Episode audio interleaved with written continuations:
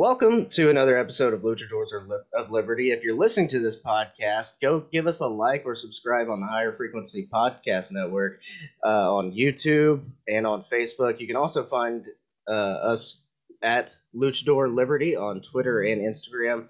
And you can find us at Luchador Liberty on YouTube as an individual page, but we're under the Higher Frequency Podcast Network.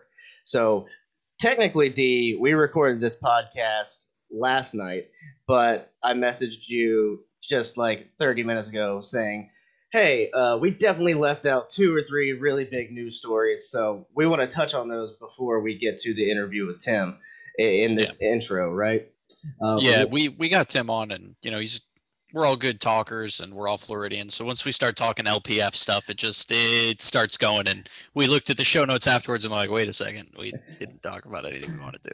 Yeah. Once the booze start flowing with Tim, there's no stopping him, honestly. So it's just an avalanche of just like redneck tirades, right? It's a swamp juice. You can't stop the swamp juice. Yeah, it's the swamp juice, right? All right. So one of which being this Biden mandate for employers that have more than 100 employees, right? Yeah. That is huge. They are coming after a large amount of the population, trying to get people vaccinated. I personally am just like, this isn't the last thing that's going to happen, right? No. So we have to fight this at every curve, and it's terrible because everything's happening so fast, and ordinary people with jobs and school and work can't really keep up with the amount of just propaganda and laws and new mandates that are being thrown at you. Yeah, and after a year of not being able to work, year and a half of not being able to work for some people, you know, it's tough when they say, hey, you've got to get this vaccine in order to continue working or to even start working for some people. It's really hard to say no, because this is the job you knew before the pandemic. And to go look for something else at a time like this is very, very, very difficult because you don't have that same level of stability. So most people are employed by large employers, you know, over 100 employees. So you go ahead and you throw this vaccine mandate, and what you've done is you've made these people who were now on the edge get this vaccine because they have no other choice. Most people can't give up their income. Well, just get the vaccine, D. Yeah. Well, and you know, that's what they're going to say. And the thing is, people have a right to medical freedom. Whether you believe the vaccine's good or the vaccine's bad, people should have the right to be able to make that choice for themselves. And some people will say, hey, not getting the vaccine is a death sentence. Well, you know, people should be able to decide when they want to die. Nobody should be able to tell them when they can die and when they can't. Yeah, and I don't even necessarily think it's a death sentence. Like, well, I'm steel manning it. I'm saying if you're going to, you take it all the way from their perspective. Yeah, well, if it is, you know, like I think I said this in the podcast last night, I've been to so many national conferences in statewide conferences in Florida, mind you, like for anyone outside Florida listening to this, been to so many, haven't been sick, and I think it's from my original time getting COVID and getting over it, right? I still have antibodies. It's been over a year. Yeah, I want to go get a good test for antibodies and see. But yeah, I mean, it's just this whole thing of the media pushing this and being mad at people for making a personal decision, a voluntary choice to not put the vaccine in them, and they're being outraged at a whole class of people and trying to force them out of the economy, really. It's almost economic warfare on your own people to say you can't work if you don't take this very, very new gene therapy medicine that big companies have just made, and they don't have any responsibility for any consequences that happen if you so happen to have any side effects or anything like that. I think that's what gets me more than anything. Like, I'm okay with, like, kids go to school, they have to get vaccines because they're all going to be around. You know, that's like polio, that's your diphtheria, Tdap, you know, typhoid, diphtheria, whatever, all the other ones. That's like whatever. All of those companies are liable in the event that something happens to you related to that vaccine. With this one, it's very weird how they just got rid of all liability, you know? Yeah. And you know what? Whatever. Let's say there's no side effects whatsoever and somebody just dies randomly after getting the vaccine. You now can't sue and even go through the discovery stage to try and figure out what sort of issues did happen. Let's say it's not vaccine related. Let's say it's, you know, the way you reacted to it, your own body, not the vaccine. Well, now you can't even go to the discovery stage to look and figure that out for yourself. So yeah, the company can't get itself off the hook and say, hey, you know, people are having adverse reactions, but it's due to their own bodies, not due to the vaccine itself. And this is a weird thing too, because it's something that naturally happens as a result of a new product coming into the medical marketplace. And now you just destroy that whole step, which is very important. Yeah, it's very important, especially for us future litigators, man. Like, honestly, I would love to take down a big company if they put out a faulty vaccine, right, and pushed it this hard. And on that note, like, it's not even like the polio vaccine or like smallpox, right? It's not a one-time deal where you might have to get a booster and so many years.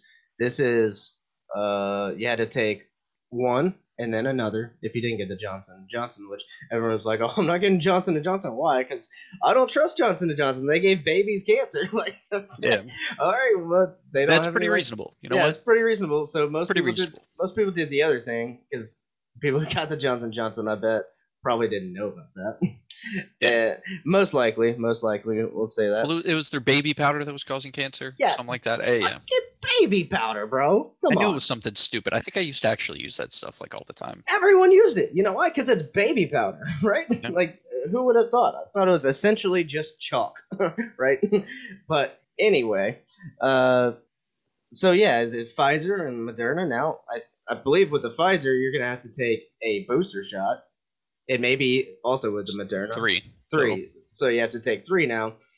Who knows if you're going to have to keep taking these booster shots. So Israel just made it to where you have to take four. Yeah, and if you're not, at least on your third, you're not considered fully vaxxed, and therefore if you die after having three or having the first two shots, you're still considered unvaxxed. So if you die of COVID after the two shots, Israel considers you to be unvaxxed.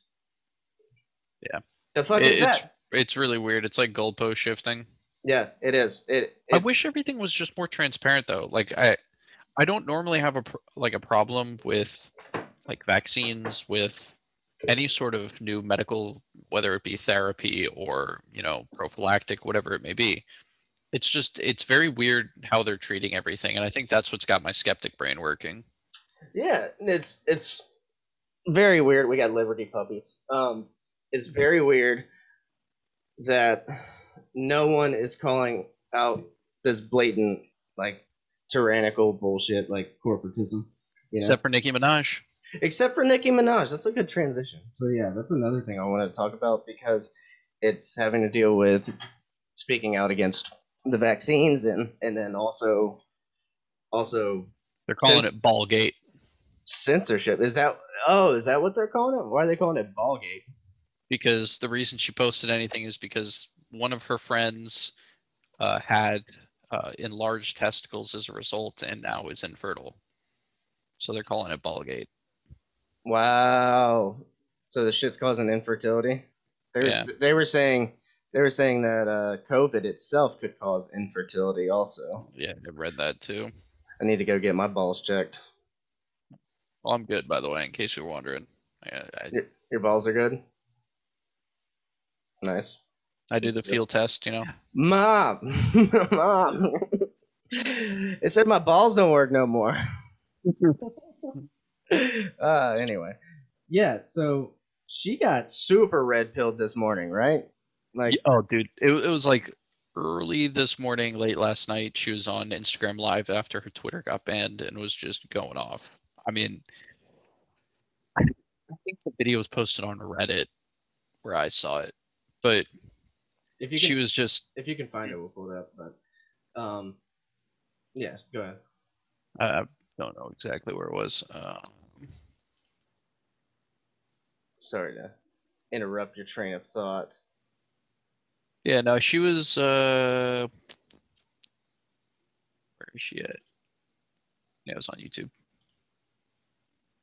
Okay, let's see if I can share screen.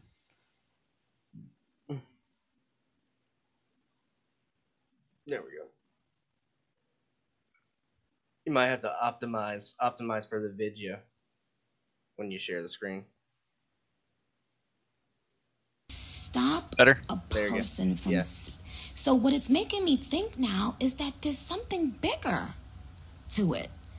You know, like when I kept on seeing all these people with all these conspiracy theories, I would be like, oh, what? Oh, please, you know. But what in the world scared y'all that much that made you disable my fucking Twitter? I have not put out anything that I said was a fact about anything. It's because you have a following, Nikki, and people listen to you, right? and people will blindly follow you if you say take the vaccine, because that's what they do with every celebrity. You guys are, for lack of a better term, I'm not even gonna say it. I was gonna use the term useful idiots, but you're I mean, useful idiots is good. It's a good term. I think it's a good term for the majority of figureheads. They're mouthpieces, right? I'm not calling them actual idiots, but whenever it comes to politics and stuff, it's blatant that the government works hand in hand with Hollywood and uses, maybe not even government, maybe just the Democratic Party, right? Like you can even go there because Democrats have a stranglehold on the media. I just watched. I have a really close friend who's very political, very liberty-minded. She's so liberty-minded, she's like, I'm not a libertarian. I won't call myself, you know, I'm not going to affiliate myself with that party, but it's fine. She showed me the Road to the White House documentary. It's a CNN documentary. Hate CNN. They do great documentaries, and it just shows the inside, like, scoop on everything, and it just shows you how much the Democrats have a hold of within the media and within, I guess, figureheads, right? Yeah, within Hollywood, within the media, within entertainment, all of it. Mm-hmm. And that's something Republicans just aren't good at. They're out of touch, and also libertarians. We're super out of touch. But you know, it's hard to be in touch whenever you come out with you have a following and you come out with a viewpoint that Twitter doesn't agree with, and they just ban you, right? Yeah, and it's really hard to get yourself trending when Twitter is actively working against your stuff actually getting trending. Mm-hmm. So, yeah, that's another tough one. That is a tough one. But I hope she keeps it up. Apparently, she's going to the White House.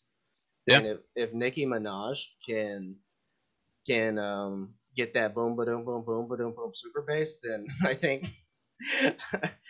She might be able to get something done, man. And you know what? This might be the only useful thing to come out of the White House, because not a lot's been going on there. What was that one general saying the other day? He's being an idiot. Okay, so... was it General something or other? You caught me off guard. I was trying to be punny with more Nicki Minaj songs, but it's okay. Let's see. General... Oh, shit. General Milley's phone calls. So the quote on this Fox News article. Fox News, take it with a grain of salt, obviously. Yeah, take it with a grain of salt. So this is Nikki Haley on General Milley's phone calls. You have the back of your president, not China. So let's see if they have the actual quote from Milley. Essentially, what Milley did was he was talking to an adversary in a Chinese military official, saying, "This was when Trump was president." Yeah, to set the scene for you, right? This was him acting against the president, saying he has no faith in the president, that sort of thing. Basically saying he would take the nuclear football away from Trump, and if there were to be an attack on China, he would give China notice. Which, okay, we are sus. Like, yeah, we are against no sus. Yeah, we are against nuclear proliferation and all that. Like, we are anti-war as you can get. But if a war does break out, especially with China, who has military capabilities, like they have satellites with lasers and shit, right? Yep. You don't give them notice, especially as a general.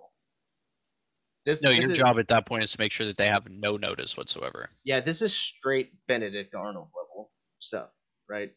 And so sad. And he's got to be fired. And, yeah. and not to mention like Afghanistan and all the shit that's gone on in the Middle East. It's just time to go. It's time to go to jail. Like that's what it is. You don't even get you don't just get to get fired for this. See, now I look at something like that as worse than January 6th. Oh, 100%. But they're held to a different standard, right? Whenever the people rise up, which is what the founding of our country was, people rose up against a tyrannical government. When people rise up, it's treason and it's an insurrection. But when someone in power does it, it has to be argued about. We have to treat it lightly. Maybe he gets fired because of some sexual assault allegation that's going to pop up here in the next few days. I don't know. Who knows? Like Cuomo, you know. I hope not. I hope this becomes treason, right? You have people like Julian Assange and Edward Snowden rotting away in prison or exiled from this country because they spoke the truth about for so much less. And, like, I don't care. Edward Snowden did, Bradley Manning or Chelsea Manning did release a bunch of documents, and that did hurt the national security in some areas, right? In the Middle East, did get some people killed. But I would argue that leak shed the light on the U.S.'s terrible drone strike policy, and that has killed thousands, if not tens of thousands of people, innocent people, women and children in the Middle East, right? And one of the things that like really gets me is with something like that, you'll hear, this is like my brain working, so it's kind of a stretch, but people will say even one death from COVID is too many, but they're willing to say that 13 people dying isn't worth saving thousands of lives from drone strikes. It's like, all right, so you'd rather us kill thousands of people that way than, I don't know. It's just upsetting. Yeah, it's very upsetting. I'm just gonna look up a picture of General Milley just so that. Oh, that's a good one. That's the one I'm using for the thumbnail. Thumbnail. Yep. But I'm just going to share this just so you know who I'm talking about, because even if you're not like politically savvy or anything like that, you've probably seen this guy. You know? He looks like the stereotypical military guy. Yeah, he does. And this is probably a better picture. Oh, yeah, he's looking super disappointed there. Can you see that still? Yeah. All right, cool. Yep. Yeah, man, it's blatant treason and it's blatant censorship. And it's all around at this point. I don't know if you're not paying attention, but shit's getting real quick. Really quickly. Mm-hmm. Yeah, I'm not trying to. I'm still have hope. That's why I still do the podcast and do all the political work I do and stuff. I think people wake up before too long, and you know what? That's why I'm here too. Yeah, honestly, in November when my bar course starts, it'll be a nice break from like the news cycle. Honestly, to just kind of dip out a little bit and focus on the legal studies, but I'm scared. Like, I'm legitimately scared, and I hope that I hope that Florida does whatever it can to stop any kind of mandates and stuff, and I hope they pass that Defend the Guard law that would not authorize the use of the Florida National Guard. Yeah. Or, yeah. Unless Congress actually declares war, which is something they haven't done since World War II. Yeah, I think it's a good call. Yep. All right, so I don't want to keep this intro too long. Obviously it was a hybrid intro / mini episode, but yep. I should have said this earlier. Skip past the intro if you want to see Tim, but we'll bring Tim right on up and kick it to the intro. Thank you for doing this. Thank you for listening. Drop a like and a subscribe and a share if you're so kind. We're on all the even if this reaches one or two people, man, all that matters is that the ideas of liberty are being shared. There you go. That's why we do this. Yep. And the ideas of liberty are new, man. They're still new. Like the founding of this country was in 1776, which in human history that's a blip in time. So yeah. Drop in the bucket. Yep, and they're already trying to take it away. And I understand the founding of the country. There was a lot of flaws with the ideas of liberty, right? Like slavery and stuff like that, right? I think the ideas of liberty now applied with technology and freedom for most people would make this country the best country on earth again. Make America Florida.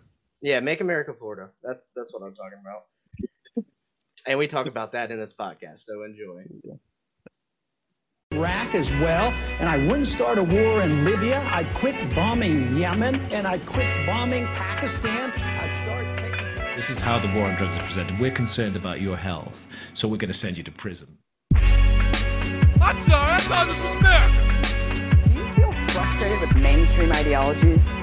If you're an active duty soldier, then these absurdly common factors that accompany being a critical thinking human being now coin you as a potential terrorist or radical extremist who... Made by a company that runs sweatshops in China.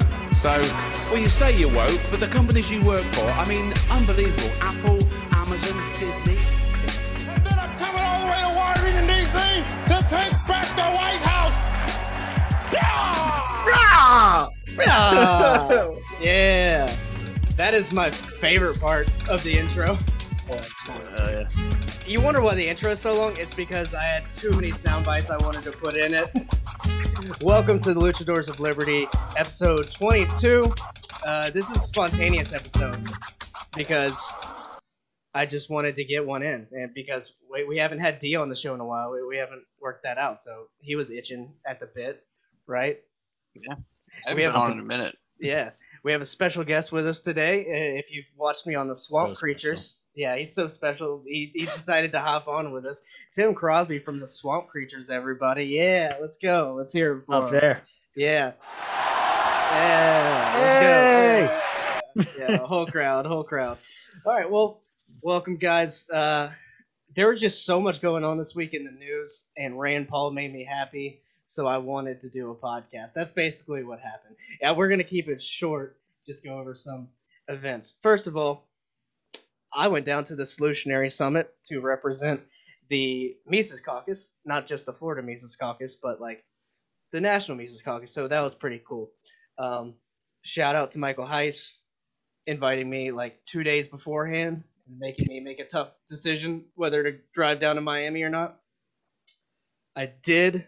Glad I did. Met a lot of people. It was worth it, though, right? It was worth it. You know, this is what he gets for playing identity politics at first, because they canceled on. They told me I couldn't go at first.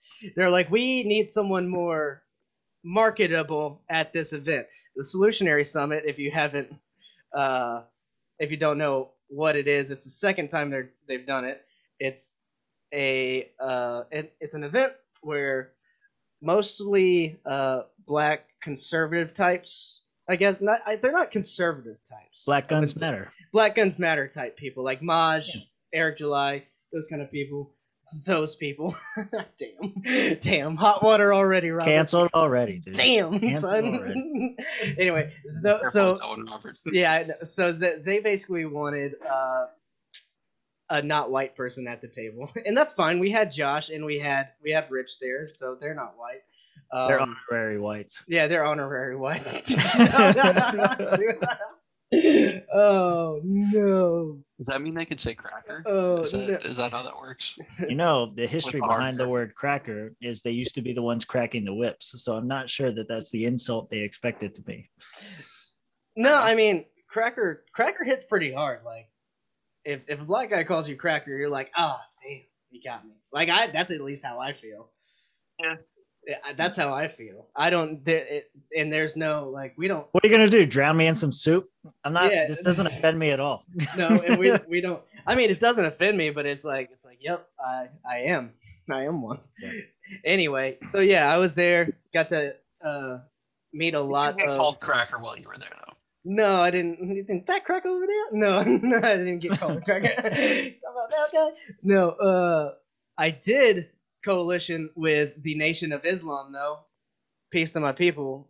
Like they came up to. Okay, look, they're like the Malcolm X type guys, and he kind of spit a little truth to me on Malcolm X and what he believed in, and he apparently had heard of us somehow. Like the Nation of Islam knows about the libertarians, and now they know about the Mises Caucus, and they liked us. So that I mean.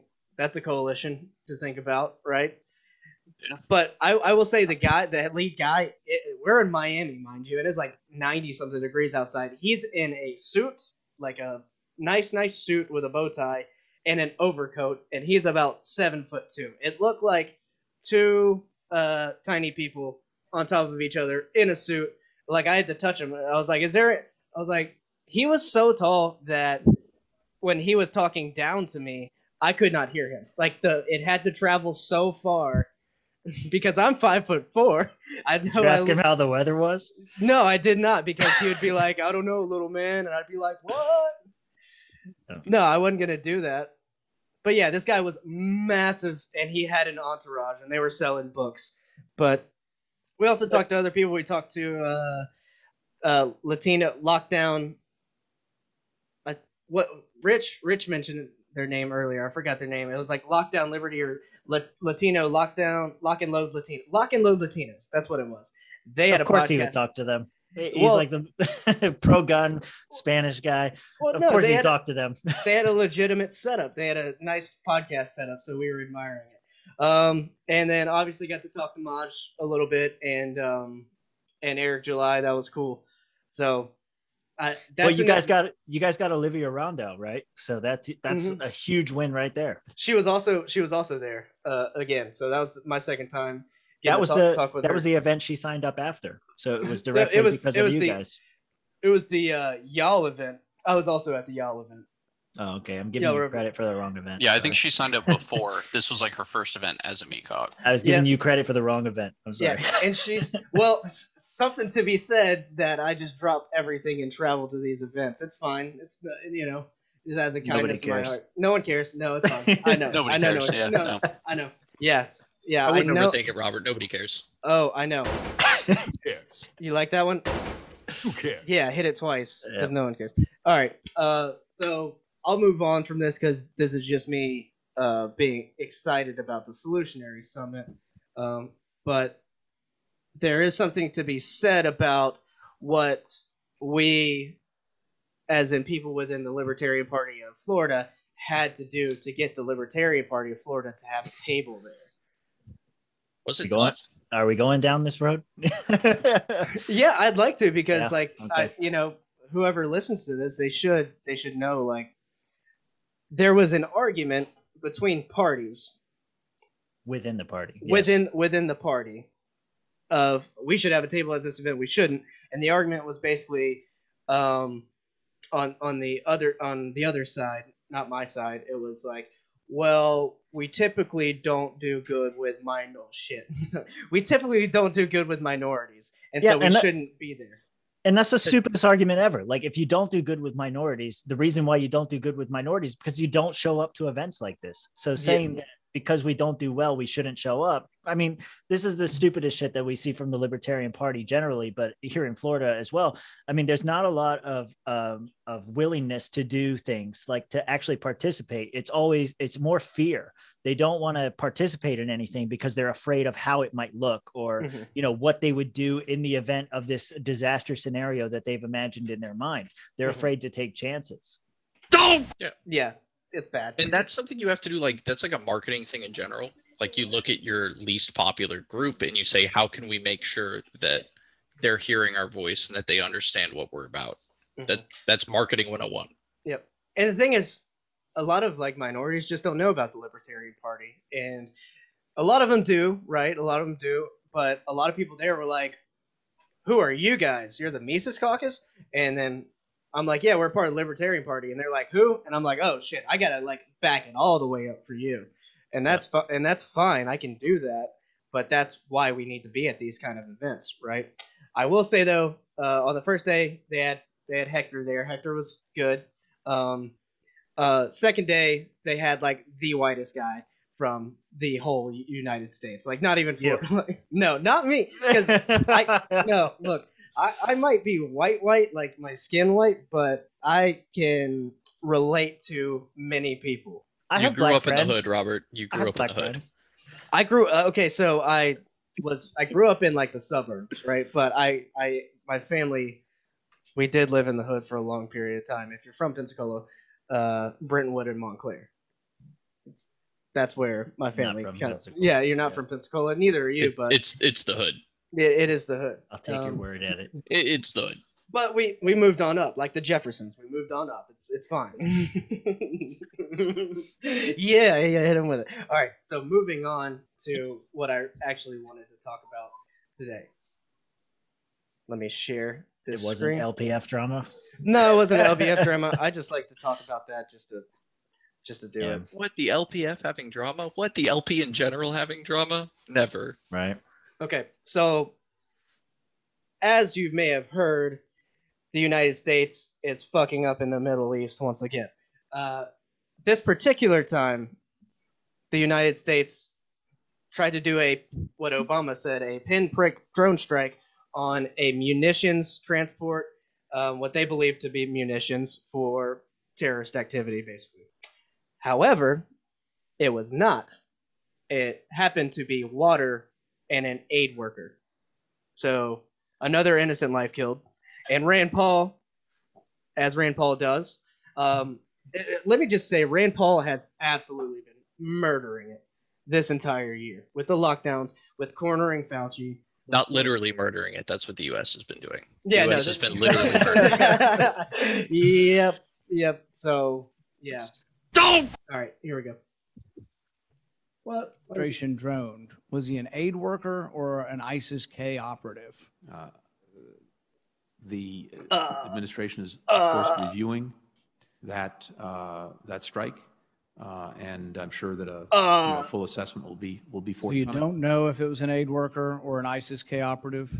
I can't speak to that, and I can't speak to that in this setting in any event. So you don't know or won't tell us? I don't know, because we're reviewing it.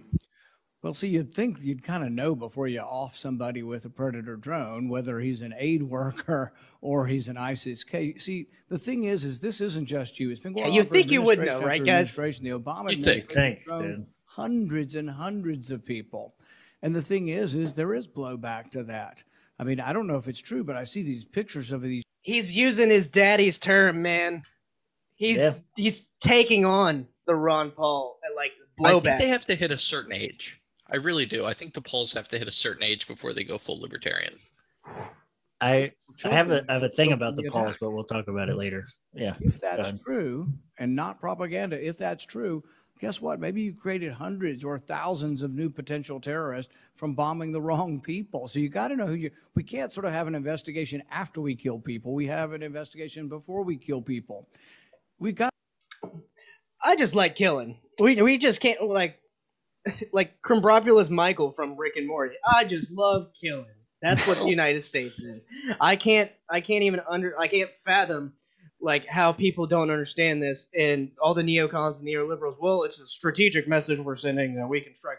No, like, we have due process here in the United States, or at least we used to, and now it has. Rand Paul has to lecture a grown adult on we shouldn't kill people before we know anything about what's going on. Got plenty of bombs. We can bomb almost anything we want from anywhere in the world. Maybe we should have bombed the helicopters and the planes that we left behind. Oh, shit, I hadn't heard that part yet. Yeah. Oh. Yeah, that's good. That is such a good point. Oh. Maybe we shouldn't have left them all these fucking weapons and arms to fight us later and to do whatever crazy shit they want to do. Oh, yeah. Maybe we should have been better. Oh, yeah, yeah. Oh, he just nailed them so hard. Because it's like, that's just blatantly telling everyone who's listening to this, oh shit, that's right, they left it there on purpose.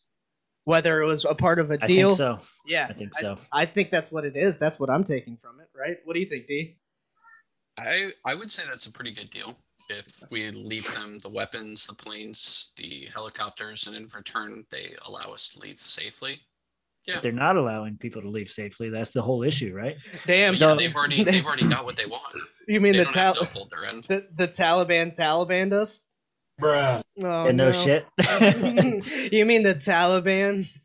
No, I said you didn't. Go ahead. I was going to say, like, I don't think, like, we talked about this during our watch party event on the Swamp Creatures. Go check that out. But we talked about this there that, you know, the evacuation was done so poorly. You have to question whether or not it was done on purpose. And then for what purpose was it done so poorly? Was it done so that they could say, like, every time we leave an area that we've intervened in, this is what happens, and that we have to bring more people in? I mean, you have to question those sorts of things. So yeah, I agree. Didn't know any of this and was all surprised. Once they took all of our stuff, we should have said you got 20 minutes to get out of it because we're going to blow it all up. Then you would have sent a message of strength. Instead, we bombed somebody who we're not sure whether it was an aid worker or an ISIS-K operative. See, that's not sending a signal of strength. And in the end, there will be more blowback from it. If you killed an aid worker on accident, 100%. I mean, do you think we're better off because of that? You really could have acted in a position of strength, but you could have made the basic decision, that the basic fundamental decision that really ruined the whole thing for you was a military decision to abandon Bagram Air Force Base before you left, before the Americans were out. Anybody can argue, and you may have a point that it happened more quickly than we thought it was going to happen. Okay, that's an honest mistake, still a huge mistake. And when people make judgments, mistakes in the military, they ought to be relieved of their post, but leaving Bagram Air Force Base, I think, is an unforgivable sort of mistake. It's going to be remembered in history, but if you do nothing about it, you leave all these people in place and say, oh, well, we all agreed. It's like, then maybe everybody needs to go. I mean, but really, it was a terrible mistake. So what argument is he making right here? Because I don't want to disagree with Rand Paul, but is he saying that we should stay? Or is he saying that we should have, like... I was thinking about that, too. I think he's saying we should have stayed at Bagram Air Force Base and allowed for... I don't want to put words in Rand Paul's mouth. What I'm interpreting that as is saying we should have stayed at the Air Force Base, because he's obviously in favor of leaving these wars. He said, like, he's on record saying that, right? So I think he's saying in order to have a better withdrawal. No, it sounds like he's saying everybody who's a part of that should be fired. Yeah, no, he's definitely saying that. That's for sure what he said. That's literally what he just said. He said if it was done so poorly, maybe everyone who was a part of it should just, you know, get fired. Yeah, I think the two can be true at the same time. Like, it was done poorly. You know, we want to be out, but, like, damn, you know, come on. Leaving $90 billion worth of weaponry to the Taliban? Yeah, okay. This is almost over. I want to see if he says anything back. I want the guys. He's going to be like, oh. Releasing money to the Taliban will add insult to injury. It'll be terrible for the memory of the 13 soldiers who died in the end, who were the final soldiers to die in this war. If you end up giving money to the people that you know, have been ruining the Middle East and Afghanistan for decades, I hope you won't release the money, and I think it'll be a big mistake. Well, thank you. I understand Senator Schatz is with us. Oh, he didn't say anything? Oh, God. What do you say to that? No, yeah, you just got hammered, so you don't really say much to that. Oh, man. But I think he's doing the Lord's work right there, honestly. Yeah, I don't know. At the end there, it sounded like he was saying that we should have stayed in longer and whatever. I think this is like the difference between the Trump plan and the Biden plan, you know, not to give Trump more praise than he's worth. But he said, somebody else broke this down differently, but they said, like, the first thing we should have done was got the citizens out and then, like, got rid of the weaponry or got rid of the material and then got the troops out. And it seems like we did the exact opposite. We got the troops out and then we said, oh, shit, what about the guns? And then we're like, oh, what about the people that are there? Like, we were supposed to be holding the door for our allies and letting them out. And we just did everything in reverse. And it was a complete disaster. And to what I was saying earlier, like, what does that mean? Like, you can't do something that stupid and say it was on accident. The government rarely does a lot of things that are on accident. Yeah. Maybe that's conspiratorial to say, but it just doesn't seem likely that they'd make such a big mistake. Not at the higher levels, right? Like, right. The DMV making this mistake. Like, yeah, they suck, right, yeah. Right? But that's just your everyday people. We're talking about multiple... These people have months and years to plan this shit out, and this is what they came up with. Mm-hmm. Yeah. I mean, I could see if it was just Biden calling the shots, it'd be like, oh, shit, I forgot the guns. But even then, we're talking about Biden, who has also voted for, like, every single war. Yeah. And he is more than capable of ordering a drone strike, as we can see, right? Yeah. And I think that was excellent for Rand Paul to point that out. You could have drone striked the weapons, but instead you drone strike aid workers. And that's without saying that the millions of deaths we've caused in Yemen due to blockades and drone strikes of weddings, buses, schools, hospitals. I don't know the date on this, but this was recent, right? So this is after the war has this was this week. Unquote, yeah, so this is after the war has quote unquote ended. Like the latest drone strike. In Afghanistan, right? But we're supposed to be over right now, technically, right? So yeah, like, we're still bombing the shit out of them. Nothing has changed. We're gonna get blowback from this, like he said, and then that's gonna inspire future response. No, this is what. Go ahead. If you pay at least $20,000 in taxes each year, all of your money goes to one Predator missile. So just remember that if you're paying taxes, every $20,000 is another Predator missile. So. Congratulations, you paid to kill an aid worker. Wow. So way to make me feel bad, dude. Yeah, so basically what you're saying is tax the rich, right? Yeah, pretty much. Okay. What, so they can pay for the bombs? No, don't tax anybody. That's what I'm saying. No. But obviously I'm not saying that. I'm saying that because AOC wore the tax the rich dress to the Met Gala. It's a transition. It's a transition, yes. Yeah, I want to, but I on the other topic though, let's just say, Tim, like you said, if the war is over, right? We left and everything.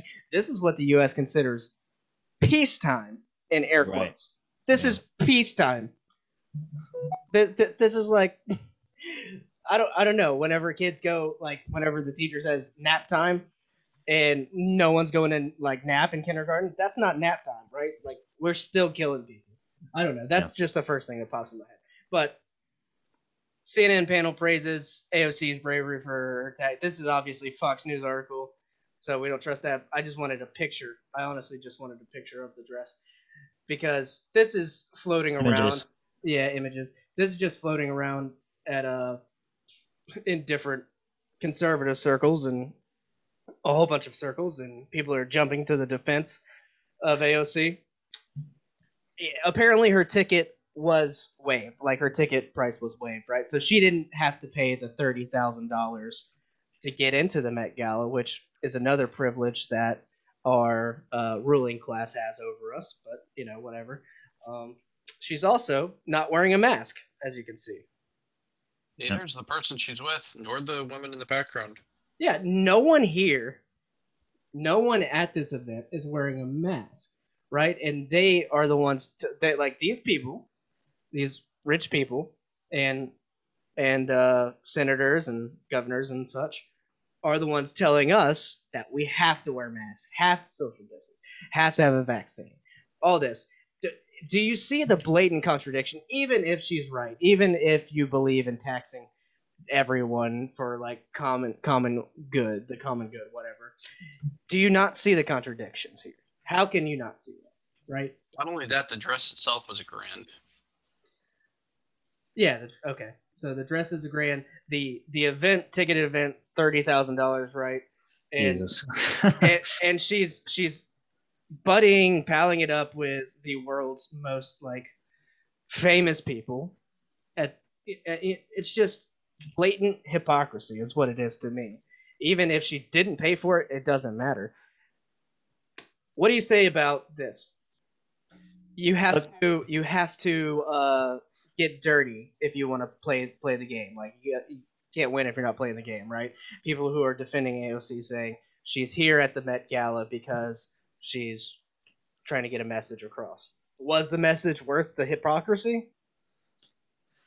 No, I think her whole entire message is wrong. Right. I'm trying to send you right now. There's we were talking about this before the show, but there's this clip going around of. You want to talk about hypocrisy, about how she was walking through the gala. I mean, first of all, the whole event was comped, and then her whole thing is tax the rich. She makes more money than most people being a congressperson.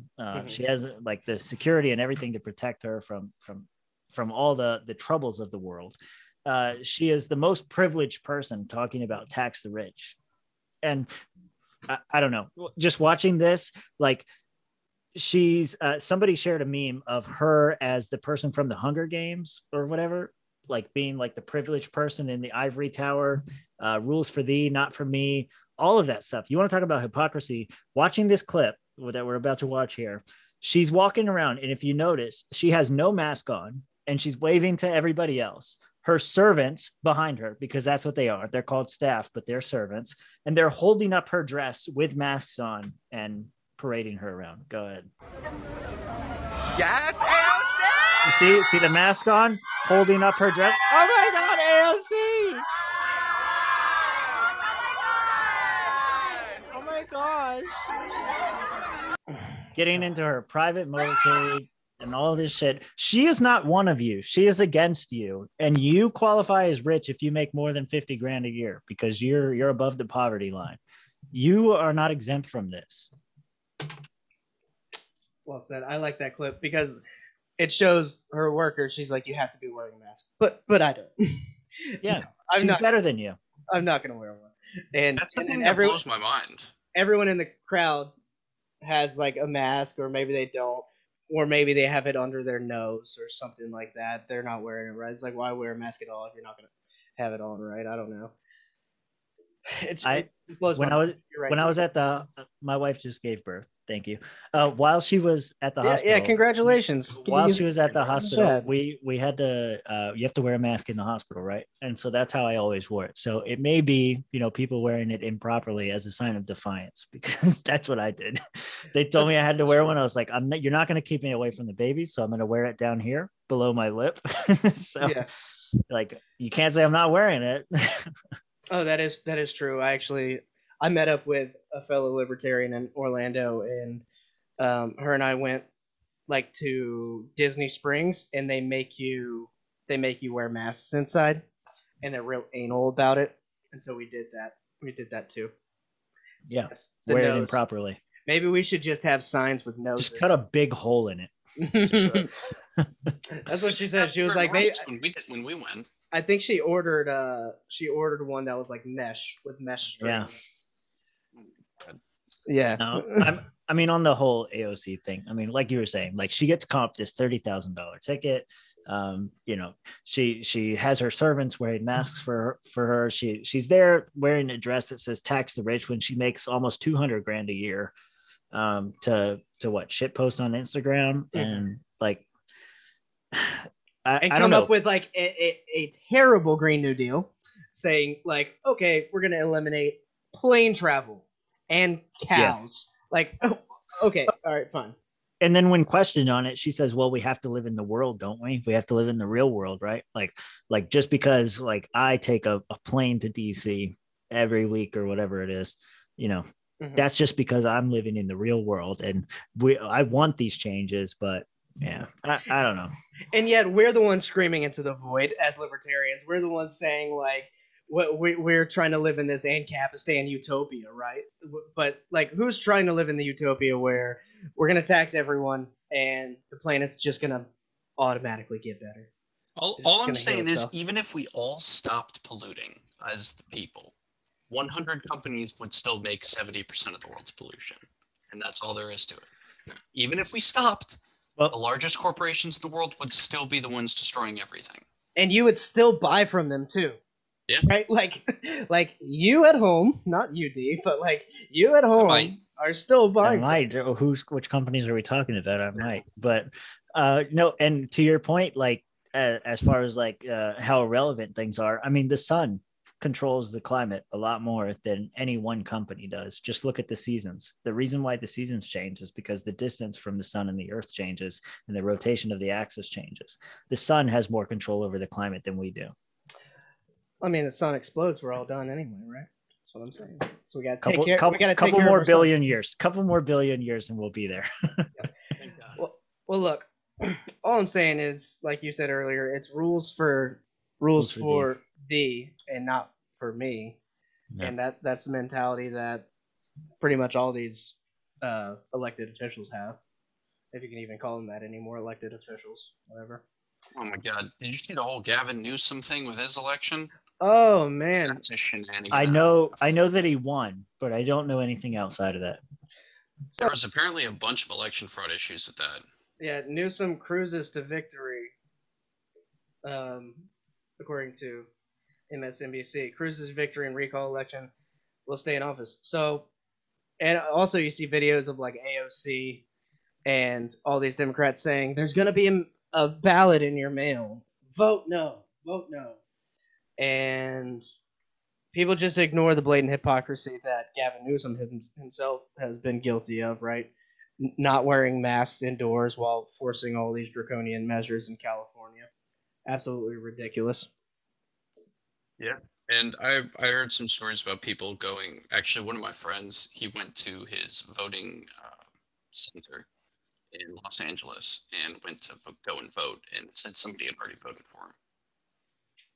Yeah, I've heard that a couple times too, that there are people who are saying like they went to go vote and they were being told that they already voted. But election fraud doesn't happen, and if it does happen, it's never significant enough to change any election. So yes, in order to be put on YouTube, we do actually have to say that. I said it. You're good. Thank you. Yeah, I mean, as libertarians, we're used to chicanery, election fraud, right? You know. Yeah. This just happened last night, really. So we need to wait for more information to come out, obviously, to even speculate on that. As far as we know, our elections are. Yeah, I really don't think it's that surprising, though, because it is California. Yeah. And they have like, what is it, like an 80% majority or some shit? Yeah, like, it's not. It's not surprising at all that they kept Gavin Newsom, even with a famous black conservative going against them. Mm-hmm. Like, it just doesn't matter. In California, and that's why we should secede.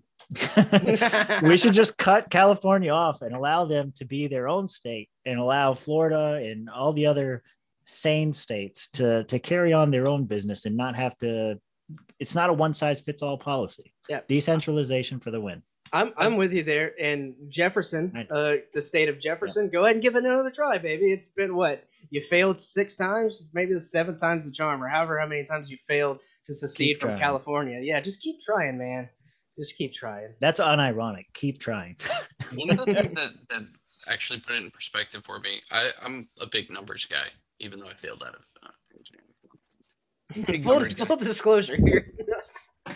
Failed engineering and became a lawyer. Good job, Big numbers guy here. But he was a degenerate back then. If he went there now with the work ethic he has, he would pass. I feel like I'd probably pass. Anyway, one of the things that put this into perspective is California, out of their COVID funding that they got from the federal government, you know, a good percentage of it went missing, right?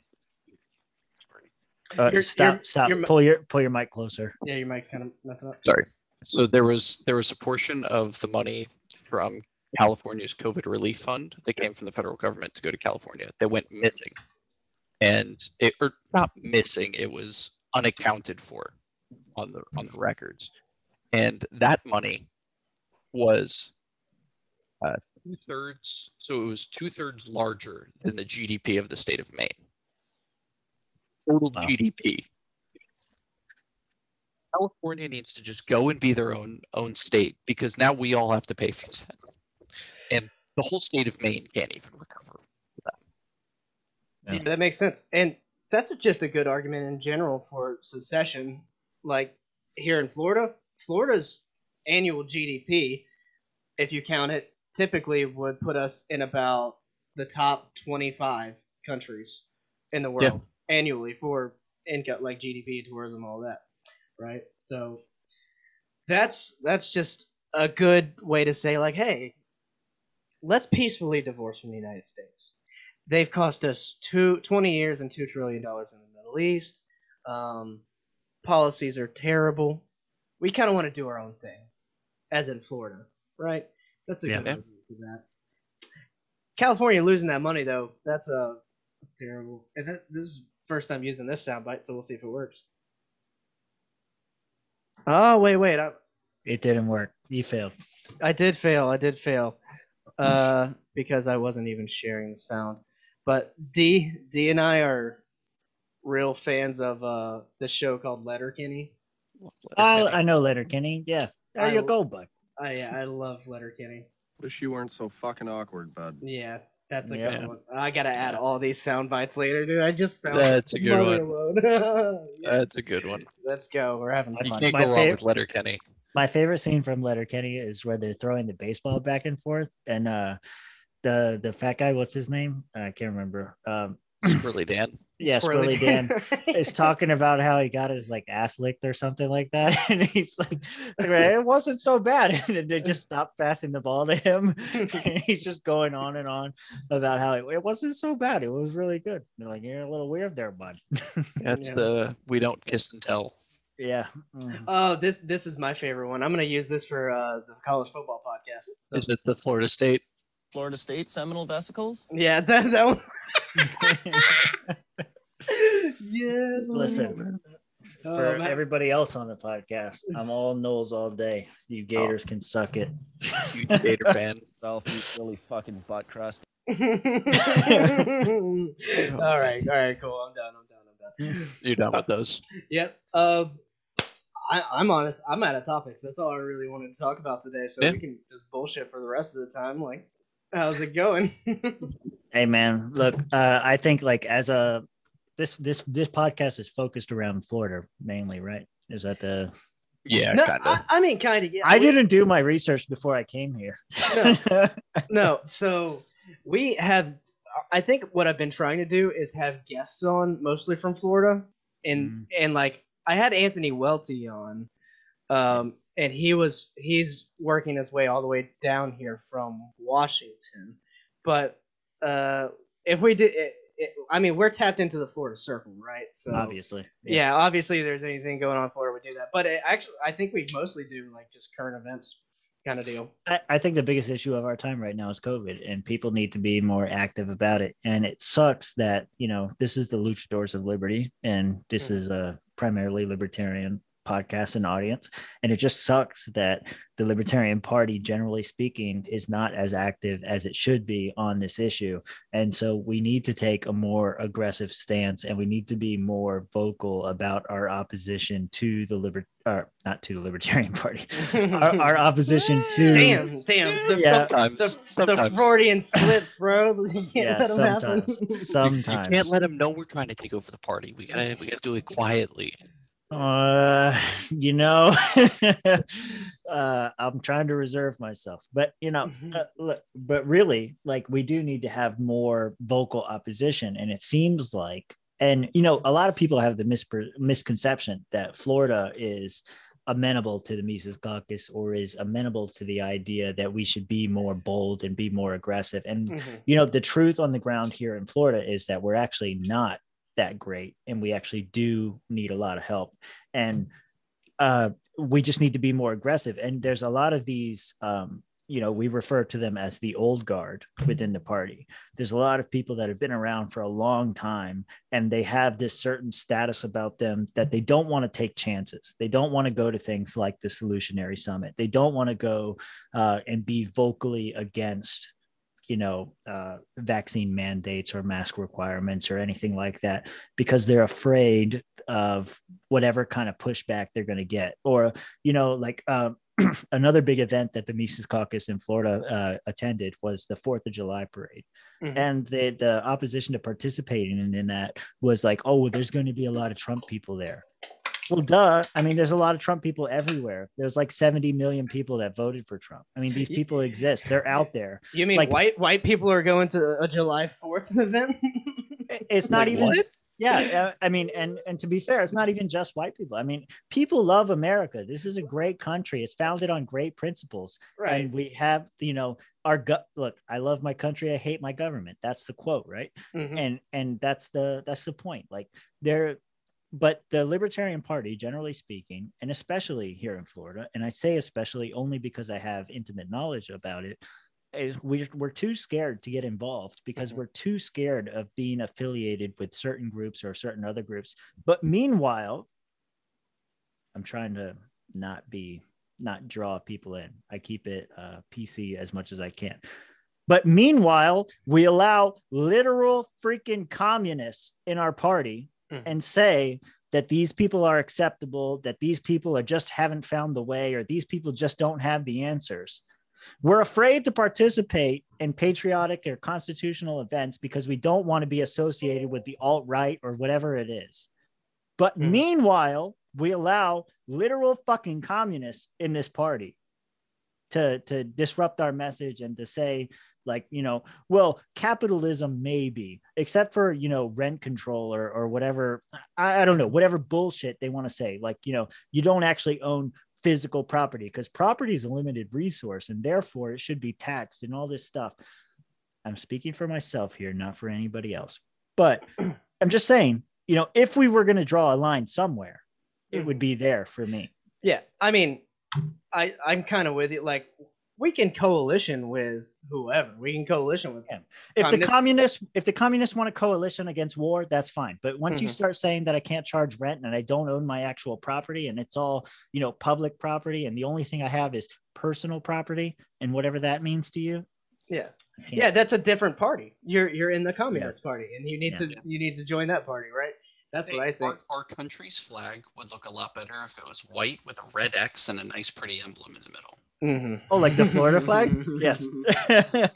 Secession. I mean, I think what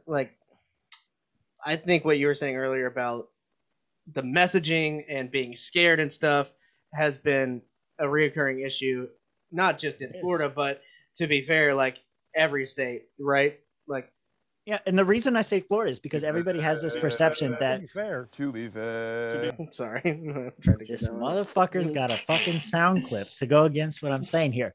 To be fair. The reason why I say Florida though is because, like, Florida specifically, is because people have this conception about Florida that and we're all hunky dory and shit. Yeah, that everything's okay and like Florida's nothing to worry about. And, you know, on the Swamp Creatures podcast on Friday at 9 p.m. Eastern, we're going to have Michael Heiss on there. And Michael Heiss is the leader of the Libertarian Party Mises Caucus. And yes, he is.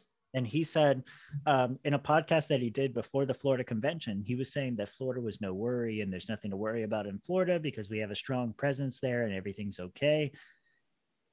That may be the truth on the surface, but underneath, being somebody who's intimately involved with it, and Robert can attest to this as well, there are complications. There are obstructionists within this organization who are more comfortable filling out reports. I referred to them earlier as pencil pushers. These people that just like to file reports and have the status symbol of being affiliated with the Libertarian Party. And we need more activists. We need more people who care more about the results than they do the process. And it's frustrating as hell. Yeah, it definitely is frustrating. I can attest to that too. I think why Michael was so optimistic about it is because we did do well in the convention, and we did take over a lot of positions, right? And we won. As far as platform is concerned, LPF is great. Yeah. But like actually participating in things like obvious things, mm-hmm. like the Solutionary Summit. Yeah. The Libertarian Party should be there. We're all about solutions. Mm-hmm. We're all about gun ownership. We're all about individual, you know, I can't think of the word right now. It's not progression, but it's I'm in video game lingo right now. You know, self-determination. Yeah, yeah. Right. Yeah. Yeah. We're all about that. We should be there. And we're afraid to show up because we historically don't appeal to minorities, maybe because we don't show up. Mm-hmm. But here's a good thing. We were there. We were there. The Mises Caucus was there, and the LPF was there too. And you know, it didn't matter if that table was different than the Mises Caucus table, because we had Florida guys who were in the LPF, so we like kind of pushed them back and forth to each table, and we recruited some people who were not the normal people for the Libertarian Party, and they'll be hearing from us, and you know, hopefully grow the party in a positive way. I would personally like minorities to take over the Libertarian Party. Oh, dude. I think hell I know yeah, it man. Sounds like kind of crazy to like some people where they'll say they'll look at you and they'll be like, whoa, whoa, whoa, bro. Well, those people are racist. Yeah. Those people are racist. Yeah. All y'all are racist. And that the pot calling the kettle black. No, I'm joking. What? No, man. I mean, like, look. Like, yeah, no, for real. This is for real, though. This is Maj's appeal, right? Is it you need some? I'm not going to drop the N-bomb. I want to, but I'm not going to. Please don't. We need some hood motherfuckers in here to tell people, like, we're not going to take this shit. Like we are what we say we are, and we're all about it. And if you don't like it, back the fuck off. But don't tell us we're not going to do what we stand for. Nobody cares when white people start rioting. The moment you put black people on the streets telling the government they're doing something wrong, they start killing people. Yeah, no, it's definitely historically the truth. Yeah, yeah, and all we need to do is focus the shift from the anger from like Target and mom and pop shops to the government, and that's like our job. And I'm not calling for violence or anything, but I'm saying if your anger is directed at laws and the system, fuck the system. Don't fuck Target. Like, yeah, go get a nice TV, but like, don't lose your focus. Like, do something, because also fuck Target. They, you know, with all the shit they do. But take it from the courthouse. Don't take it from Target. Yeah, like, come on. I don't know, man. Station, not from Target. You paid for the TV at the police station. Again, not advocating for violence. What I'm saying is, or theft. At a certain point, people get fed up, and when they're fed up, they have to direct that anger at the right place, because if you don't, nothing gets solved. It, whether that anger be in a like legislative manner, collectivist, like not collectivist, I don't even like that term, like a coming together for legislative action, or a protest. Look, a mostly peaceful protest. The DMV in Pasco County, the brand new DMV, just got a bunch of new TVs. Not advocating theft or violence. We got a whole bunch of brand new TVs. Don't take from Walmart. Wait, it's Pasco County's kind of near Tampa, right? I think they're housing the Capitol Police field officers at the Hillsborough County Sheriff's Office, right? Yeah, yeah, it's not too far from me. It's about 45. Investigating a certain month on the 6th. January 6th was worse than 9/11. Right. Yeah. So they're housing them in the insurrection. One of the big guys from that was from Pasco County. Yeah. So what was I'm saying, Big Bubba or something like that. What I'm basically saying is, of course, his name was Bubba. Why wouldn't it be? That is funny. Yeah, it would be from Pasco County. I don't know, but like I think like all of this just reflects poorly on the Libertarian Party. I mean, we should have been there from the beginning. Like, all these things that are affecting your community are a direct result of government intervention and involvement, and we should have been there to say that and to get people angry at the right problem. Yep. And instead, we allowed these fucking race grifters, these race hustlers, whatever you want to call them. Oh, I like that word, race grifter. That's good. I know. I'm That's not really good. I meant to say race hustler, but yeah, race grifters. But it's the same thing, though. They come in there and they say, you know, Jesse Jackson and Al Sharptons of the world come in and say, this problem is because you're black. No, actually, it's not due to racism. It's just corrupt incentives and government getting involved where it shouldn't be, and not allowing, you know, free market and individual freedom of association and all this kind of stuff. So it's funny you call them race grifters, though, because like looking at you, like you're obviously racist, dude. Like, look at you. Like, come on. Look, just because my facial hair doesn't grow in on the sides, you know, doesn't mean I'm a racist. Like, I am from Florida. Do you see this swamp in the background? Yeah, where I live. But that's kind of what I'm saying, right?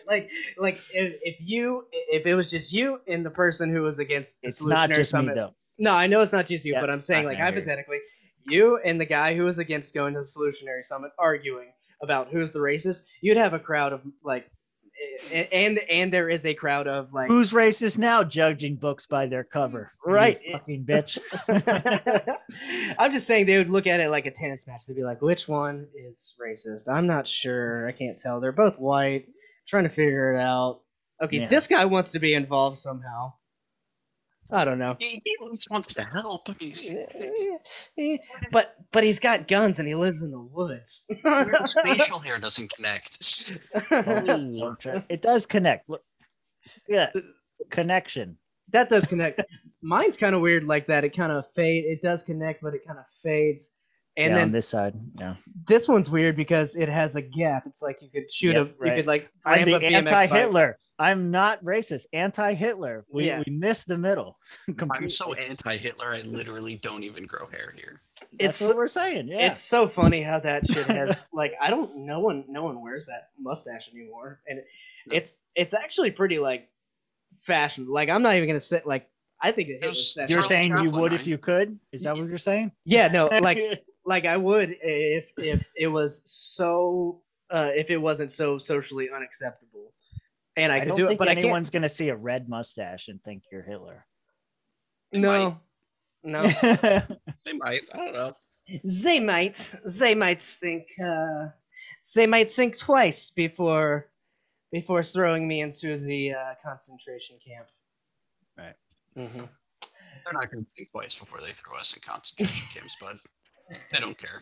Probably the second time in history my people have been in concentration camps. So, yeah, I saw this one tweet. I forgot who said it was one of the Mises guys. No, I don't think he is a Mises guy. He's a Florida guy. He was on Facebook. Make this drag on long enough for me to pee. This is going on longer than I thought. I need a refill and a piss. All right.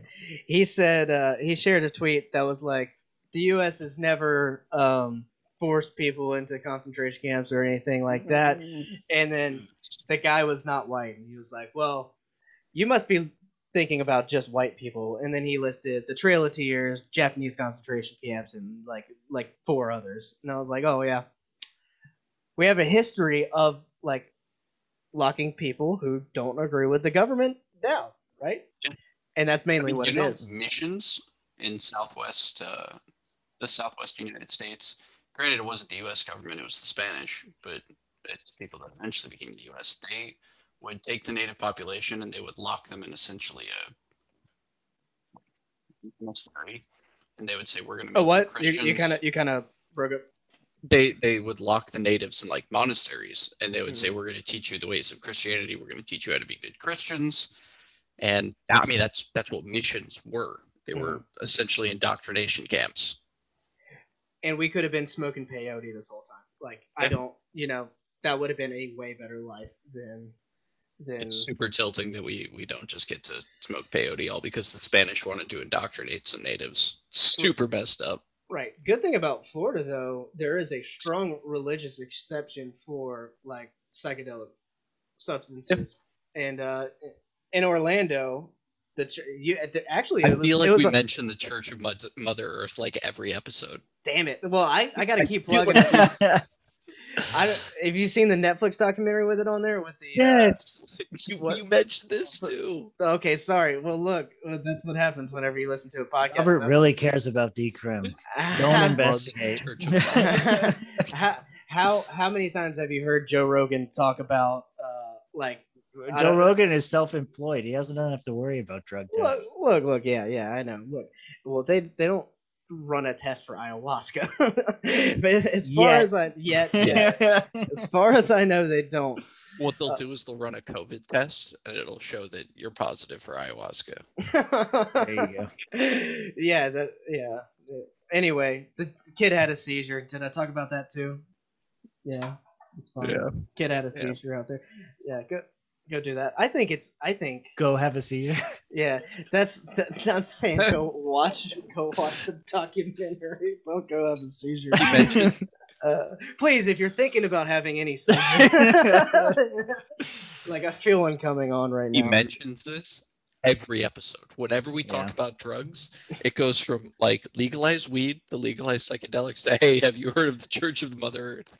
And that's exactly my plan for like decriminalization of drugs. It's like, okay, yeah, we got weed legalized, and now everything else is coming on board because you shouldn't be thrown in a cage for taking a voluntarily taking a substance. That's just my belief. Yeah. But Joe Biden thinks you should, so there you go. You voted for him, not me. Like, if you're listening. Oh, I didn't. Not you. I'm talking. I gotta break the fourth wall here. If you voted for him, you don't like throwing people in cages for voluntarily taking substances that they want to take. That's what you did, not me. Yeah. I don't have to live with that on my conscience. No, me either. Yeah, that's fine. Doing terrific. Yeah. Mm-hmm. No, you're doing terrific, bud. Yeah, I'm just saying it in here. Thanks, no, so sounds like we're wrapping up a little bit. Yeah, but... I'm done. You got any closing? Well, we'll go and wrap it up. Yeah. Any closing thoughts? All that right there. Swamp Creatures podcast every Friday night, 9 p.m. Eastern. And I just want to say, even when I'm not on the show. 2-drink minimum, hanging out. I'm making sure to keep up with it. We talk about all kinds of things. This Friday, we're having on. When does this? I don't know when this episode posts. You'll have to tell me. But I'm gonna post it like tomorrow morning. Okay, yeah. So this Friday, we're gonna have Michael Heiss on, and then after that, we're having all of the celebritarians on. Reed Coverdale, Clint hasn't got back to us yet. Top Lobster is going to be on there. Karen Ann Harlos herself is going to be there. And we're going to have all kinds of people affiliated with the Mises Caucus and not. And by this Friday at 9 p.m., you mean Friday, September 17th at 9 p.m. Mm-hmm. That is correct. Friday, right. 17th. I'm just making sure for the people out there so they know. Friday the 17th. And, even if you miss it, you can find us at Real Swamp Cast everywhere on Twitter, Facebook, YouTube, Twitter, Twitch, whatever. We are there. All of it. Hell yeah. Thank you. D, you got any plugs? I got no plugs. If I do eventually pass my bar and get this job that I'm interviewing for, I will plug that law firm when the time comes. Next episode. Are they going to appreciate that? Yeah. They know about the podcast that I do, so. Nice. Oh shit, they're here right now. Hire Demetrios. He's a great guy. He's wonderful. Got a great work ethic. He'll be there every day. 5 minutes early is on time, 15 minutes early is on time. See, even better than I am. There you go. No, if they're listening to this, I lived with D all last semester, wakes up super early, gets everything out of the way, work hard, play hard mentality, the exact kind of guy you want in a workspace. That's all I'm going to say. Hire him because I need future representation. Yeah, we all we're all gonna need future representation, and hopefully, you pass your bar and I pass my bar this year, and we can make this podcast the Lawyers of Liberty, and that would be amazing. You find out in 5 days, huh? All right. Yeah. Well, it's butthole clenching time. That's that sucks, man. They make you wait so long. Well, I know. Anyway, if I fail, I have to study with you too. So. That's fine. I need punishment enough. I need to use your Barbary account until my Themis account opens up. So I'll do that. Anyway, that's Talk for After the Show. Thank you guys for tuning in once again. This has been the Luchadors of Liberty on the Higher Frequency Podcast Network. Follow us, follow the Swamp Creatures podcast, and yeah, we'll see you next time. Cheers. Yeah, there you go.